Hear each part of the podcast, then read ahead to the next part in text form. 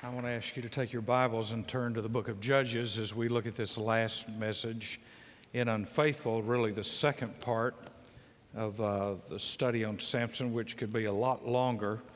Um, but I want us to talk about God's man who didn't follow God's plan. And then in a few minutes, we're going to sing some more. This is one of those nights where we do a message a little earlier and then we kind of end with singing. We've got some folks to present tonight, some new members to present. So uh, I want us to look at the Word and I want us to talk about this man of great potential and of great failure. The one reason you know that the Bible is true is because it never casts its characters as mythical demagogues or Hollywood superstars. Here's a man who had all the potential in the world but he was consumed by the lust of the flesh, the lust of the eyes, and the pride of life. One by one, he breaks his Nazarite vows that his parents had been given before he was ever born. And in the end, he's a tragic story. He is a reminder to us, even thousands of years later let him that think he stands take heed lest he fall. He's a reminder to us that pride goes before destruction and a haughty spirit before a fall. Here, here's a man who had every opportunity. In fact, we, just a few weeks ago, we drove very near to his hometown. Uh, and that area is actually being bombed uh, as we speak. And we drove very near to it, where, uh, and also where uh, some of his feats uh, great feats took place. But here's a man who, in the end, has a mark on his life that ruins him. That should be very familiar to us just in the news in this past week. Very decorated men who have served their country in the military have made foolish decisions that forever will be a footnote in their story about how they finished, and they didn't finish well. I want you to look first of all at the separated by sovereign act of God. Here's a, three facts that stand out in the life of Samson. First of all, he had a unique birth. He had a unique birth. His, his parents were like Abraham and Sarah, they had no children. And so at the, uh, the birth announcement is a supernatural intervention by God. God was going to give this couple a son. Secondly, it was a unique life. He was a Nazarite. He was to be a Nazarite set apart, different from all the other kids. God had a unique purpose for his life. God knew what he was going to raise him up to do. And thirdly, he had a unique calling because the scripture says, He shall begin to deliver my people from the Philistines. So he was one to begin this process. I love what Gary Inrig says in his commentary on, on Judges. He knew the code, but he didn't understand the concept. The point of the Nazarite vow was not separation from, but separation unto. He lacked love for God. By his position, Samson was dedicated to the will of God, but in his heart, he wasn't dedicated to the God whose will it was. His separation was formal and legalistic.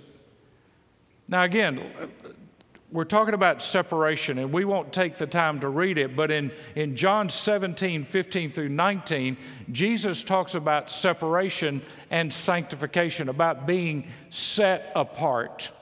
And we are called to be set apart, not to be completely out of the world. We're to be in it, like we've said many times, but we're to be set apart, distinctive, something that stands out about us that shows the world that Christ is in control of our lives. Here's what to be separated means it means I am controlled by Christ, I am surrendered to Christ, and I am allowing His Spirit to reproduce Himself in me.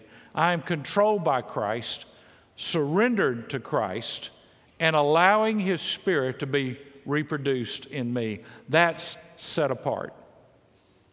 Now let's look at the second thing, and we're going to be in uh, Judges chapter 14 and a little bit of chapter 15 here. Sinful because of selfish acts. Chapter 14 through 16 are punctuated with pictures of how strong Samson really was. I mean, this guy was amazing. And, and by the way, he, he wasn't the Hulk, and he wasn't Captain America, and he wasn't Iron Man. Because if he had been all of those, you would have looked at him and known the secret of his strength. I mean, if the Hulk walked out there to address the enemies of God, said, Well, I know why, where he's from. Why do you think they kept saying, Find out what his strength is? Because on outward appearances, he was an average man. But he was empowered by God. Look at chapter 14 and verse 6. The Spirit of the Lord came upon him mightily, so that he tore him as one tears a young goat, though he had nothing in his hand, but he didn't tell his father and mother what he had done. Verse 19 Then the Spirit of the Lord came upon him mightily, and he went down to Ashkelon and killed 30 of them and took their spoil. Chapter 15 and verse 14. When he came to Lehi, the Philistines shouted as they met him, and the Spirit of the Lord came upon him mightily. Now, have you noticed in all three of these, the Spirit of the Lord came upon him mightily, so that the ropes that were on his arms were as flax that is burned with fire, and his bonds dropped from his hands. And he found a fresh jawbone of a donkey, so he reached out and took it and killed a thousand men with it. Now, that's one guy that the Spirit of God is on. you know, I, I, mean, you know, you take a jawbone of a donkey and you can whip a thousand men with it. Don't mess with this guy in the school parking lot. I mean, he is a serious guy that you're dealing with. But here's a man who destroyed himself. All of these times, when the Spirit of the Lord is on him mightily, he destroyed himself. Here's two things you need to know. First of all, we are accountable for our advantages. We are accountable for our advantages. Listen, folks, we've been blessed. We've been blessed. I mean, Ron Dunn used to say if the liberals had heard what we've heard in our lifetime, they would have already repented. We hear it and it just kind of goes right over our head.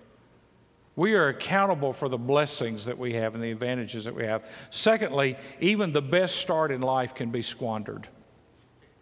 You can have great potential, but the best start in life can be squandered. What's important to remember is while the Spirit of the Lord came upon Samson mightily so he could do physical deeds, the Spirit of God is in us so we can do great spiritual deeds. Colossians chapter 2 in verse 9 For in him all the fullness of deity dwells in bodily form, and in him you have been made complete. Now look at chapter 14 and verse 1, and we'll see one of these fatal flaws that Samson had chapter 14 and verse 1. Then Samson went down to Timnah and saw a woman in Timnah, one of the daughters of the Philistines. And he came back and told his father and mother, I saw a woman in Timnah, one of the daughters of the Philistines. Now therefore get her for me as a wife. Then his father and his mother said to him, Is there no woman among the daughters of your relatives or among all our people that you go to take a wife from the uncircumcised Philistines? And Samson said to his father, Get her for me, for she looks good to me. Lust of the eyes, lust of the flesh, pride of life. In a, in a culture where marriages were arranged or approved, he basically said, I'm not going to listen to anybody's counsel about this. I just want what I want. And, and here are the indicators of his selfishness it was lust at first sight. It wasn't love at first sight, it was lust at first sight. She looks good to me. I mean, it was all driven by the physical. There was no heart, there was no emotion in it, it was just driven by looks. Secondly, it was a rejection of authority. It was a rejection of authority.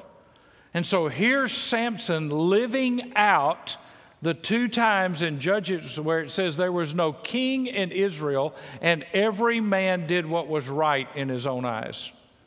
So there's no check and balance in his life. There was, there was nobody that he would answer to. Although he was a man who the Spirit of God mightily came on, he ignored God's call and God's requirements and God's perimeters and boundaries for his life and just went after what he wanted. He was a living, breathing example. He was worldly in his thinking, worldly in his thinking.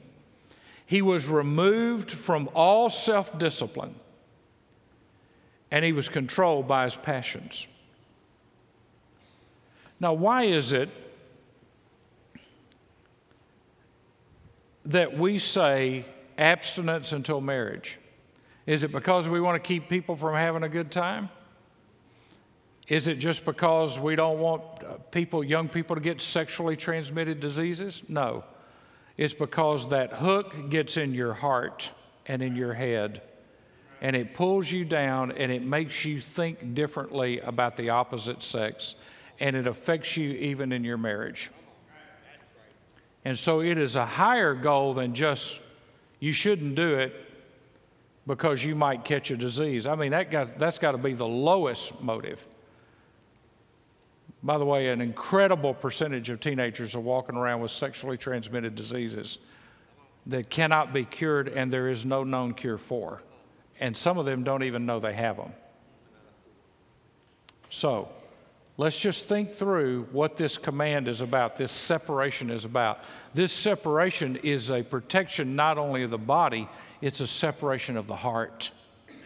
That our hearts are set aside so that when we give ourselves to someone, we give ourselves to the person that God has for us. And when we destroy that separation, we lose something that God intended to save for marriage. When God said, wait, he didn't say that because he wanted to kill all the fun.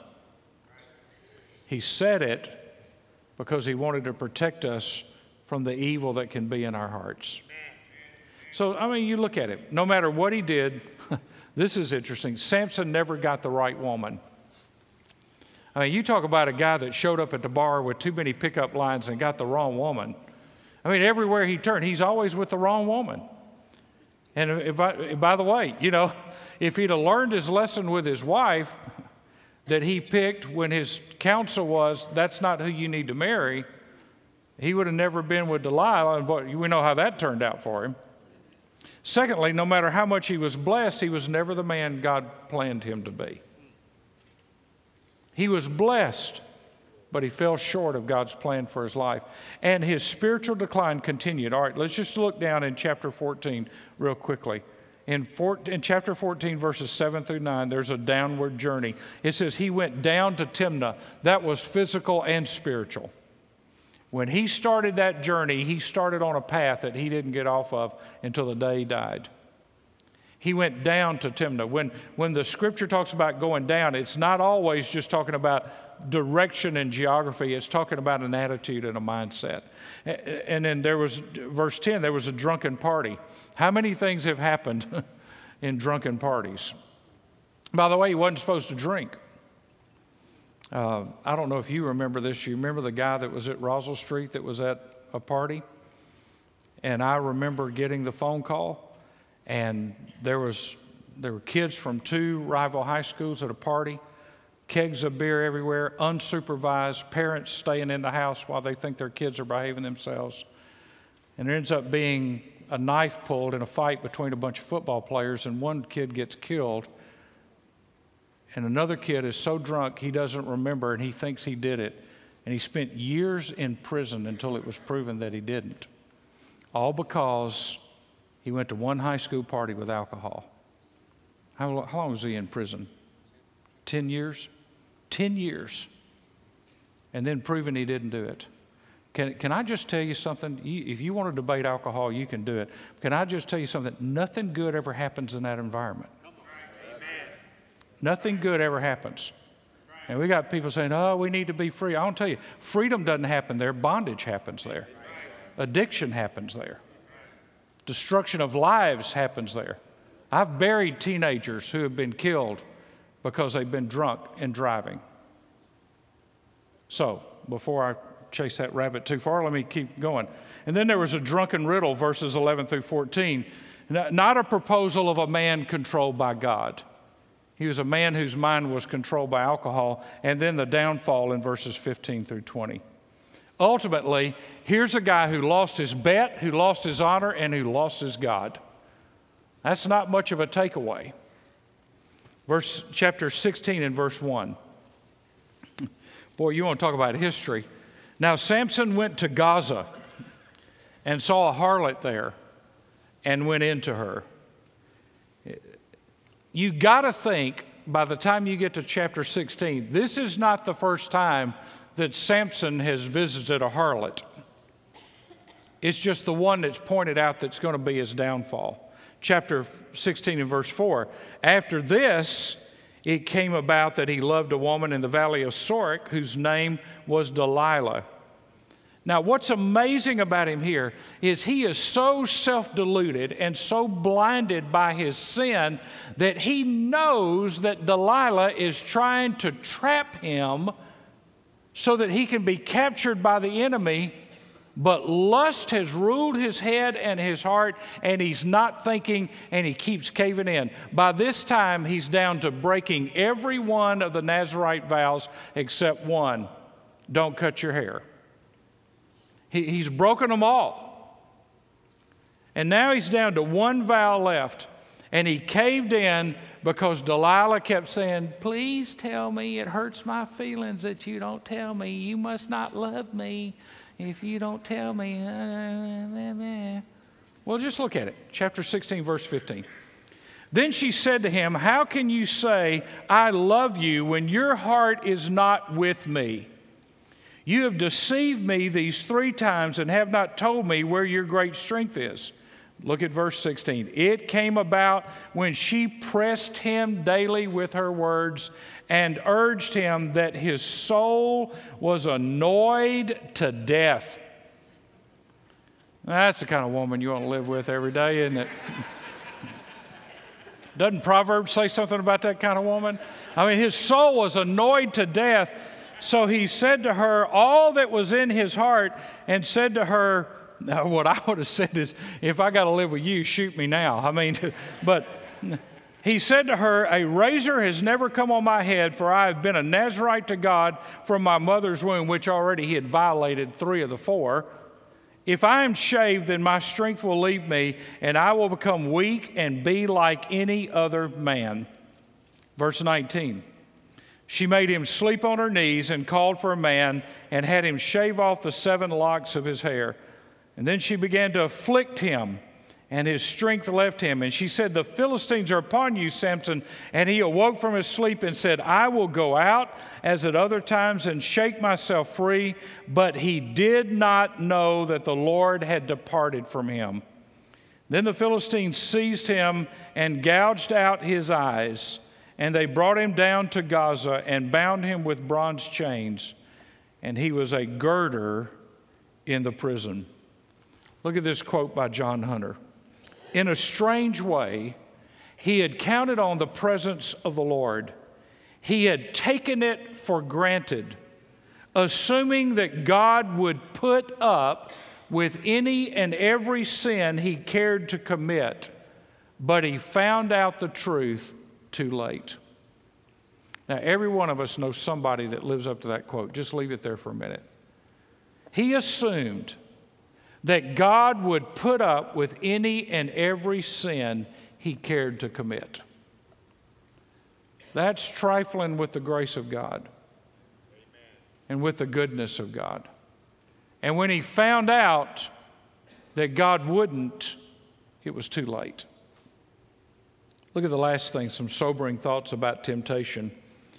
Here's a man who obviously didn't handle temptation right. One commentator writes about, uh, in the current context of Samson, today the desirability expectations of men and women are being elevated to ridiculous heights.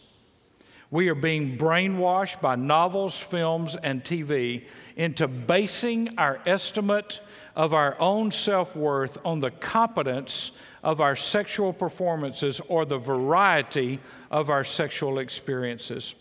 Our eyes, like Samson's, are daily being subtly trained by a thousand adverts to assess the desirability of the opposite sex in purely physical terms. You just got to imagine that when Samson was captured and he was girded in the prison and his eyes had been gouged out, that somebody walked by him, maybe that had heard about or had even seen some of his great feats, and mocked him and laughed him, at him and said, Didn't you used to be Samson? How many believers have fallen into traps where they used to be something or they used to be somebody, but they played around the edges and their lives ended up a wreck? I want to give you uh, eight principles about temptation. First of all, compromise leads to conquest. Compromise leads to conquest. The reality of compromise is you can't control where it takes you. It'll lead to the enemy conquering you in some area of your life. Secondly, sin looks good for a season. It looks attractive. It looks luring. It's, it's like a, a, a fish hook that's baited with the right kind of the right kind of hook and the right kind of bait to get the kind of fish that you're trying to catch. And Satan, uh, it looks good for a season. I mean, do you think Satan's going to tempt anybody by something and you go, yeah, Ugh. You, you, you think that's going to, no. He makes it look attractive to us, whatever the sin is. He makes it look attractive to us. I mean, 99% of the ads on TV make sin look attractive. I mean, we're using sex to sell Hardee's hamburgers now. I mean, for goodness sake. If you eat those, you ain't going to look like that. You're going to be 975 pounds of twisted steel and sex appeal.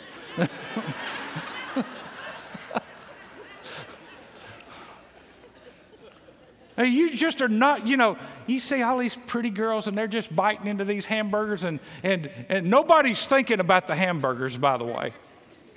Nobody's going, wow, what a hamburger.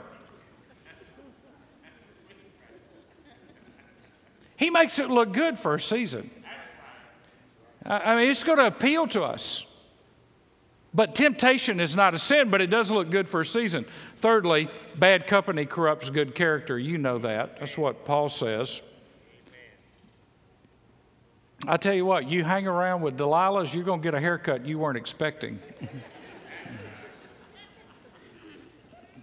there's, there's going to be something that happens to you. You hang around with Delilah's, you, you become like the people you spend time with. You need, you need to have good company. Now, does that mean we don't get to know lost people and hang around lost people? No, but you better have a base from which you build from and go out from. We are told to flee sexual immorality, 1 Corinthians 6 18, 1 Timothy 2 22, and 1 Corinthians 10 14. We are told to flee sexual immorality. Number five, Caving into temptation leads to sins that destroy us and our witness. Caving into temptation leads to sins that destroy us and our witness. And you say, well, there are only a few people that know. Well, it destroyed your witness with those few people. And so when we cave, we lose our credibility. Number six, Satan is cold and calculating. He will wear you out. If he is one thing, he is persistent. He will wear you out. He is cold and calculating. You see, he's going to find you at the top of your game when you have the most influence and the greatest opportunities, and that's when he's going to attack. Some of you will remember the illustration that John Morgan gave back in, I think, 1990 or 91 when he did a, a wild game uh, banquet here. Uh, nobody from PETA showed up that day, but um, anyway, we, we, you know, Erin was a big, you know, don't kill deer and all this kind of stuff. And she walks out, and we, we got, you know, the largest deer head collection in the world. And she runs into my office and says, Dad, you've got to get this out of the church. This is just wrong. I said, honey, we're just going to go eat them in just a minute. You, mean you can't do.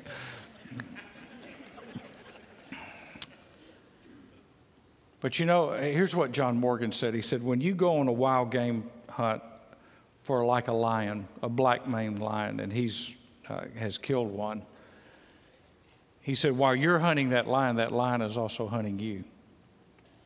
And he's watching you. And he said, if you have six native guides and six hunters, the lion, knowing that he is possibly threatened, will begin to look at the six native guides and the six hunters, and he'll decide, the lion will decide, will I go after one of the six native hunters or will I go after one uh, guides or will I go after one of the hunters? And after he decides whether he's going to go after the natives or the hunters, and that lion can distinguish it, then he decides which one he's going to go after. So you've got 12, and the lion decides which one. And once that lion decides that, when he decides that it's better for him to attack than to run, he will charge those 12 and ignore any shots any distractions of any kind unless you kill him before he gets to the one that he's decided to get to.